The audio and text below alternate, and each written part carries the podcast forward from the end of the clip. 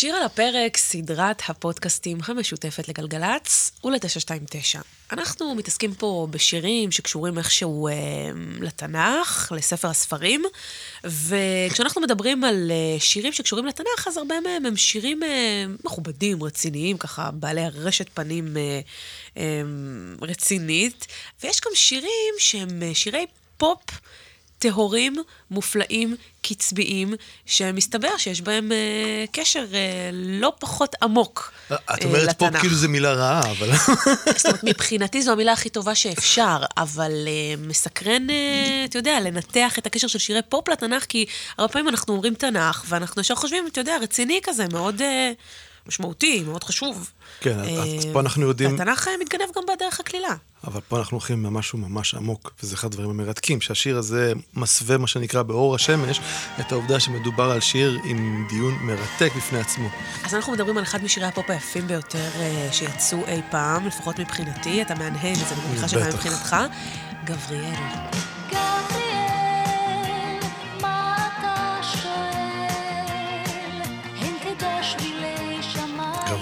של עפרה חזה. של עפרה חזה וצביקה פיק שהלחין, הוא גם הלחין את אני אוהב אותך לאה, שדיברנו עליו אה, באחד הפרקים הקודמים. אה, ואת המילים של השיר הזה כותב בחור בשם שמואל קרול. עכשיו, תראי, מה אתה שמואל... יכול לספר לי על שמואל קרול, דוד? מה שאני יכול לספר לך על שמואל קרון זה שהוא בעצם כתב פחות או יותר שני שירים ונעלם, אבל הדבר המדהים זה שהוא כתב את השיר הזה, והסיבה שהוא ככה קצת אאוטסיידר ואף אחד לא שמע את שמו, זה פשוט בגלל שהוא כנראה גם הגיע מעולם אחר. הוא גדל ב, אה, אה, בעולם הדתי-חרדי, דתי-לאומי וחרדי, ולמעשה הוא כתב את השיר הזה, ו... ואחר כך הוא פחות או יותר עזב את הארץ, עבר ללוס אנג'לס, ואז הוא קצת נהיה פחות רלוונטי למוזיקה הישראלית. אבל אני חושב שהדבר המעניין מאוד שקרה פה, בסיפור שלו, זה אה, אה, שהוא בעצם לוקח פה דיון מאוד עמוק ומרתק על היחס שבין האלוהי לבין האנושי. עכשיו, זה נשמע מאוד מוזר להגיד על שיר כזה, אבל זה שיר כל כך מורכב, שזה די מפתיע שאנשים רוקדים אותו.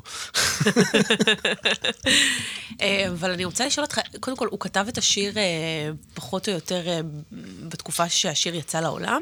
זאת אומרת, כן, אנחנו מדברים כן, על אותה שנות תקופה? ה-70, כן. אנחנו סוף שנות ואיך זה הגיע לצביקה פיק, אה, לעפרה אני חזה? לא יודע להגיד לך, אני חושב שהוא ניסה באותה תקופה לפרוץ אל העולם של הפזמון והזמר העברי, הוא כתב זה סוג של כמה ברית טקסטים. האאוטסיידרים, אם חושבים על זה, נכון? זאת אומרת, כן. גם שמואל קרול מהעולם הדתי-חרדי, גם צביקה פיק עם האאוטסיידר הלהקות הפופ, זמר, אה, כן. הקצב שגם לכאורה. לא נתפס כרציני. ועפרה חזה כמובן. שגם היא מחפשת את הדרך שלה פנימה, עושה את הדברים האלה. כולם שם בעצם יוצרים ביחד שיר, יחד עם אלדד שרים שעיבד את זה, שהם בעצם אה, אה, מנסים להגניב לתוך שיר פופ מין תפיסה מאוד מעניינת לגבי השאלה של הקשר שבין האדם והאהבה של אנשים, לעומת האהבה או הכיסופים אל הרליגיוזי יגידו היום, אבל זה בעצם כיסופים אל הממד הרוחני שבאדם.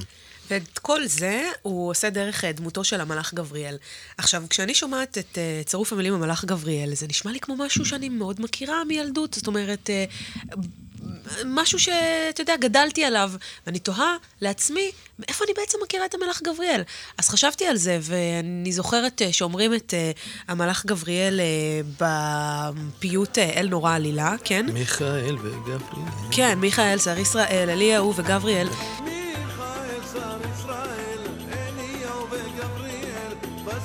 ויש גם את הפיוט שאומרים אה, במוצאי שבת, זאת אומרת, אה, פיוט ההבדלה, אה, המבדיל בין קודש לחול, חטאותינו עם חול, אז גם שם אה, גבריאל מוזכר. וככה בתור ילדים שגדלו בחינוך הממלכתי-דתי, אני זוכרת את אה, גבריאל בתוך, בתור איזשהו מלאך חמוד כזה. מה זה חמוד? מלאך חמוד מאוד, הוא המלאך השומר. כן, זה המלאך השומר, אבל כשגבריאל מופיע במקרא, בספר דניאל, הוא זה המקור. חמוד, זאת כן. אומרת, כאן אנחנו נחשפים לדמותו של גבריאל הראשונה. רשמית, מה שנקרא, לא ב... אז מה. קורה שם? או, שמה דניאל בעצם, שהוא אה, אה, אה, פוגש את גבריאל בפרק י', אז אני רוצה רק להקריא לך איך הוא מתאר אותו, כי זה אחד התיאורים המבעיטים. תשימו לב, הוא אומר, הייתי על יד הנהר הגדול, שזה החידקל, ואשא את עיניי וארא. והנה איש אחד לבוש בדים, מותניו חגורים בכתם אופז, וגבייתו כתרשיש, ופניו כמראה ברק, ועיניו כלפידי אש, וזרועותיו ומרגלותיו כעין נחושת הכלל, וכל דבריו כקול המון. יודעת מה זה אומר? יש לו מערכת הגברה על הקול שלו, קול המון, זה ממש זה מטורף. תיאור אימתני. פחד מוות, ולא רק אנחנו מפחדים. שימי לב, וראיתי אני, דניאל, לבדי את המראה, ואנשים אשר היו עימי לא ראו את המראה, אבל חרדה גדולה נפלה עליהם ויברחו בהיחווה. זאת אומרת, הם אפילו לא רואים את, המח... את המראה החזיוני שהוא רואה, את הדמות המבעיטה הזאתי, ואפילו הם מרגישים את עוצמת האימה ובורחים ממנו הצידה. אבל כשהוא פותח את הפה ומדבר, מסתבר שהשד לא כל כך נורא. הוא אומר לו, ומפחיד. זה בסדר, הוא אומר לו, זה בסדר, אני, אני באתי בשבילך, תירגע, אני לא, אני לא הולך ל, אה, אה, להציג אותך כ... לעשות לך משהו רע, אבל אם תחשבי על זה, גם העניין הזה של לבושו הוא כלבוש של אש שמסביבו אוכלה, זה גם מלמד משהו על, על, על ה... אמרת מקודם על העניין של איזה דין הוא מייצג. מיכאל, שהוא לכאורה מידת החסד, הלבוש שלו הוא כמעין קרח, זאת אומרת, זה משהו קר שאפשר להתחבר אליו, זה מים, זה לא משהו שהוא כל כך מאיים כמו אש אוכלת. גבריאל הוא מלאך מאוד מפחיד, מאוד מפחיד. אז ב- במסורת הקבלית באמת הוא מופיע אה, לשמאלו של הקדוש ברוך הוא, זאת אומרת, צד שמאל זה מידת הדין, מידת הגבורה, צד ימין, שזה הצד של מיכאל, זה יותר החסד, מה שאמרת, הקור, הקרח. אה, אז אה, אתה יודע, אבל אש אה, זה משהו שמשתמע לשתי פנים, זאת אומרת, אש זה גם משהו שהוא מאוד מחמם, בוא נאמר ככה, אבל יכול לשרוף אותך. אתה רוצה שהוא יהיה לטובתך. אז אה, מה קורה שם בעצם אה, בדניאל, חוץ מהתיאור הזה האימתני, אה, מה הוא עושה שם, המלאך גבריאל? המלאך גבריאל שם בעצם, הוא, הוא בא בעצם להרגיע אותו ולהגיד לו שהסיפור הזה של, של החזיונות שהוא רואה, אה, אה, הם בעצם, אל תפחד, הוא אומר לו, אל תירא איש חמודות, שלום לך, חזק וחזק. והוא הוא בעצם אומר לדניאל, אתה יכול לתת את החזיונות שלך ולפרוס אותם, מבלי להיות בתחת האימה שאולי יקרה לך משהו שהמחיר שלו הוא אה, סופך או חייך. זאת אומרת, הוא נותן באיזשהו מקום, הוא קצת שליח שמיים לצורך... אה, אה, אני פה לתת לך ביטחון אישי ועוצמתי, ובלילה חבוש קסדת פלא, את ירד המלאך גבריאל, וניגש למרשות אליפלת. מעניין שאלתרמן, כשהוא כותב את השיר אליפלת, אז כשבלילה אליפלת הרי פצוע שם, אז אלתרמן מוריד את גבריאל עוד פעם, עם דמות מרתקת, עם, בנוסף לכל הדמות הזאתי, הוא גם מוריד אותו עם קסדת פלד, כן? זאת אומרת, יש לו קסדת פלדה על הראש, בשביל להגיד לו, במרום יש לנו ממך נחת. זאת אומרת, גבריאל שם משמש כשליח, אה, אה, כזה קצת יותר מנחם, יותר, יותר הגיוני שהוא שלח את מיכאל, אבל לצורך העניין, אנחנו לא מתעסקים במה שנקרא סידור עבודות של מלאכים, אבל...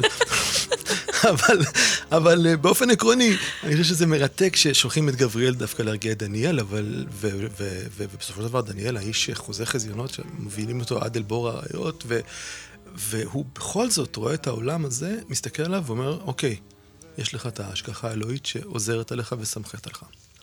אז uh, לוקח uh, שמואל קרול את uh, הדמות של המלאך גבריאל, אה, ויוצר ממנה שיר שבסופו של דבר הופך לשיר פופ. דיסקו. מה זה? ממש, כן. לא סתם שיר פופ, שיר לא שיר דיסקו פופ. רקיד, שאנשים רוקדים אותו באושר.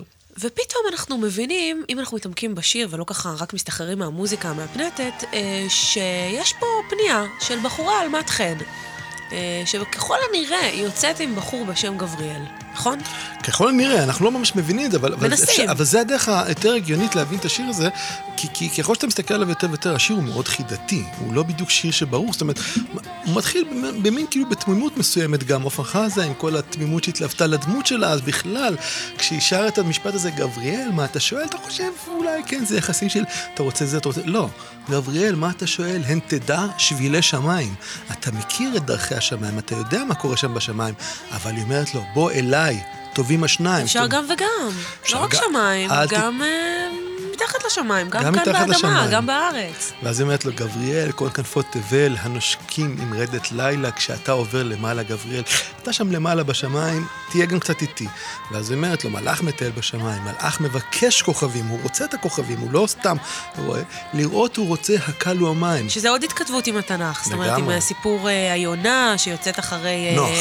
אה, בדיוק, אחרי המבול ונוח, אה, לראות הקל הוא המים. והיא אומרת לו, אוקיי, אתה מטייל בשמיים, אתה מבקש כוכבים, אני רואה שאתה קצת בעננים, קצת רחפן, אוקיי, עפיפון, אבל לנער הזה התפללתי, גבריאל. זאת אומרת, אני כאן ועכשיו אני נמצאת כאן לידך, ללילה הזה חיכיתי. היש אמירה יותר ברורה מהאמירה הזאת? אני שמח שאת אומרת את זה ולא אני. אבל גם, גם פה יש לנו רפרנס לתנ"ך, וזה מאוד מעניין, כי הוא אומר, "ל- ל- לנער הזה התפללתי, זאת חנה שמתפללת ומבקשת את פרי בטנה, אבל פה היא אומרת, אני מבקשת את האהבה שלי, את הנער הזה שהוא שלי, ואותו זה בהקשר גבריאל. היותר זוגי, אה, או זוגי, או, תראי, זה בסופו של דבר, אנחנו מדברים שזוגיות היא בעצם איזושהי יצירה של הדור הבא, אז, אז, אז אה, יש פה עניין שאני אומרת, לנער הזה התפללתי, גם כלנער... אולי. מהלילה הזה יצא אותו. נער שאני אליו מתפללת. כן. ואז, ואז שימי לב לבית השני, שהוא בכלל, ככל שהזה מתקדם, הוא רק נהיה יותר ויותר אה, מדהים וביזארי. גבריאל, אם אלוהים נועל שעריו של גן עדן, רד אליי, מלאך מקדם, גבריאל. ואז, זאת אומרת, האל גירש אותך. אומר לך, צא מהשמיים, לך מפה, גן עדן סגור, אין, שעות קבלה נגמרו, צא, לך, תהיה עם הבני אדם, תהיה, תהיה בש, ב, על כדור הארץ. מספיק כבר לשוטט לך בעולמות העליונים, יש פה כן. אנשים למטה שמחכים לך, עצמאים. "או, אישה אחת, אישה מספיק." אחת.